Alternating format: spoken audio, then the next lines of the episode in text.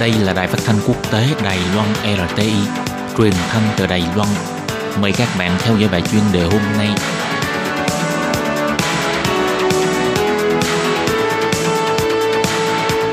Thúy Anh xin kính chào quý vị và các bạn.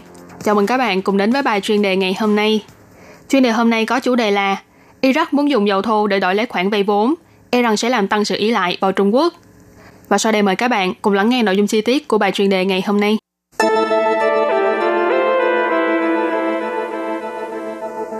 Công ty dầu mỏ quốc doanh của Trung Quốc là Chứng Hoa đang trong tiến trình đàm phán hợp đồng mua bán dầu thô có trị giá lên đến hàng tỷ đô la Mỹ với tổ chức tiếp thị dầu nhà nước của Iraq hay còn gọi tắt là SOMO. Nếu hợp đồng này được ký kết thì đây cũng sẽ là một bước đột phá lớn trong quan hệ giữa hai nước này. Theo nội dung hợp đồng, trong vòng 5 năm liên tiếp, công ty Chứng Hoa mỗi tháng sẽ mua 4 triệu thùng dầu thô từ Iraq, tương đương khoảng 130.000 thùng mỗi ngày. Hợp đồng kéo dài đến tổng cộng 5 năm, nhưng bên trúng thầu chỉ cần phải trả trước một năm. Theo giá dầu hiện tại là khoảng 2 tỷ đô la Mỹ nhưng cũng có chuyên gia tập trung quan tâm đến vấn đề liệu sau khi hợp đồng này được ký kết thành công, có thực sự sẽ giúp cho nền kinh tế đang lao đao về dịch bệnh của Iraq vực dậy hay không? Quan hệ giữa Trung Quốc và Iraq trong tương lai thì sẽ ra sao? Ở Iraq, xuất khẩu dầu thô chiếm phần lớn trong thu nhập của chính phủ. Tuy vậy, do ảnh hưởng của dịch bệnh viêm phổi COVID-19, giá dầu thô đã giảm mạnh từ hồi tháng 3 năm nay. Theo tính toán, việc này có lẽ sẽ khiến cho chỉ số suy thoái kinh tế của Iraq năm nay đạt đến 12%. Chính phủ thậm chí không thể trả lương cho công chức, là nước chịu ảnh hưởng nặng nề nhất trong tổ chức quốc gia xuất khẩu dầu mỏ OPEC. Kinh tế của Trung Quốc đang dần phục hồi và ổn định lại, nhu cầu dầu thô cũng tăng cao. Đây chính là tấm ván cứu mạng cho Iraq trong thời điểm hiện tại. Ông Mustafa al-Kadhemi, người vừa nhậm chức thủ tướng Iraq vào tháng 5 năm nay, xem Trung Quốc như là đối tác quan trọng cho sự tăng trưởng kinh tế của Iraq bởi vì nhu cầu dầu thô rất lớn của cường quốc này. Trong lúc kinh tế toàn cầu đang lao đao vì dịch bệnh, nhu cầu về dầu thô giảm đi, nhưng dự kiến trong năm nay, Trung Quốc vẫn sẽ tiếp tục giữ vững vị trí quốc gia nhập khẩu dầu thô lớn nhất trên toàn thế giới của mình. Căn cứ theo số liệu của Hải quan Trung Quốc, trong 10 tháng đầu năm nay, Trung Quốc đã nhập khẩu 459 triệu tấn dầu thô, tăng 10,6% so với cùng kỳ năm ngoái.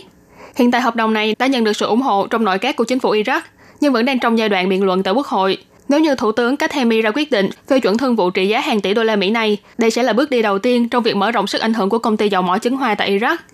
Đồng thời điều đáng chú ý là, bất luận có phải là do công ty chứng hoa trúng thầu hay không, thì các đối thủ cạnh tranh khác đa số cũng là doanh nghiệp của Trung Quốc cho thấy từ khi Iraq gia nhập kế hoạch đầu tư xây dựng cơ sở hạ tầng trong khuôn khổ sáng kiến một vành đai một con đường của Trung Quốc từ hồi tháng 9 năm ngoái đến nay, Trung Quốc vẫn luôn tích cực mở rộng đầu tư tại quốc gia Trung Đông này.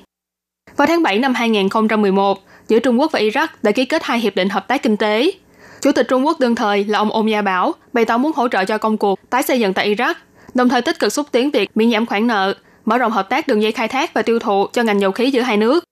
Đến cuối năm 2013, Trung Quốc đã vượt mặt Mỹ để trở thành quốc gia có đầu tư nước ngoài lớn nhất và cũng trở thành đối tác thương mại lớn nhất của Iraq.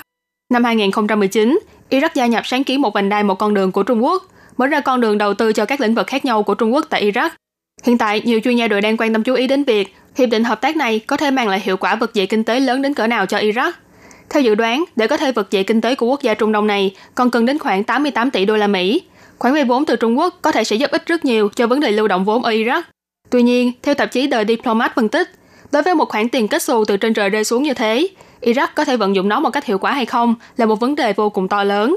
Nhất là từ trước đến nay, nạn tham nhũng ở Iraq đã trở nên quá đổi quen tai. Số tiền có được từ thương vụ này cuối cùng có lẽ sẽ lọt vào trong tay các cơ quan nhà nước để chi trả cho lương bổng, chứ e là sẽ khó mà có hiệu quả thực tế gì trong kinh tế tổng thể của cả nước.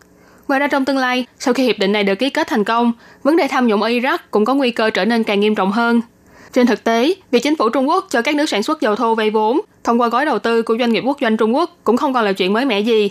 Trước đây Trung Quốc đã nhiều lần cung cấp gói vay vốn để cứu trợ kinh tế của các nước xuất khẩu dầu mỏ như Cộng hòa Angola, Venezuela và Ecuador thông qua các doanh nghiệp hoặc ngân hàng có vốn đầu tư nhà nước của Trung Quốc. Các nước này trả nợ bằng dầu mỏ chứ không bằng hiện kim.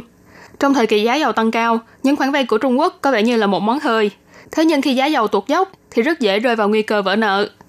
Tạp chí tờ Diplomat đưa tin, hai nước Angola và Venezuela đã nợ Trung Quốc hơn 20 tỷ đô la Mỹ. Sau khi ông Joe Biden nhậm chức tổng thống Mỹ vào tháng sau, có lẽ sẽ đưa ra chính sách Trung Đông mới, tăng cường hợp tác với các nước đồng minh.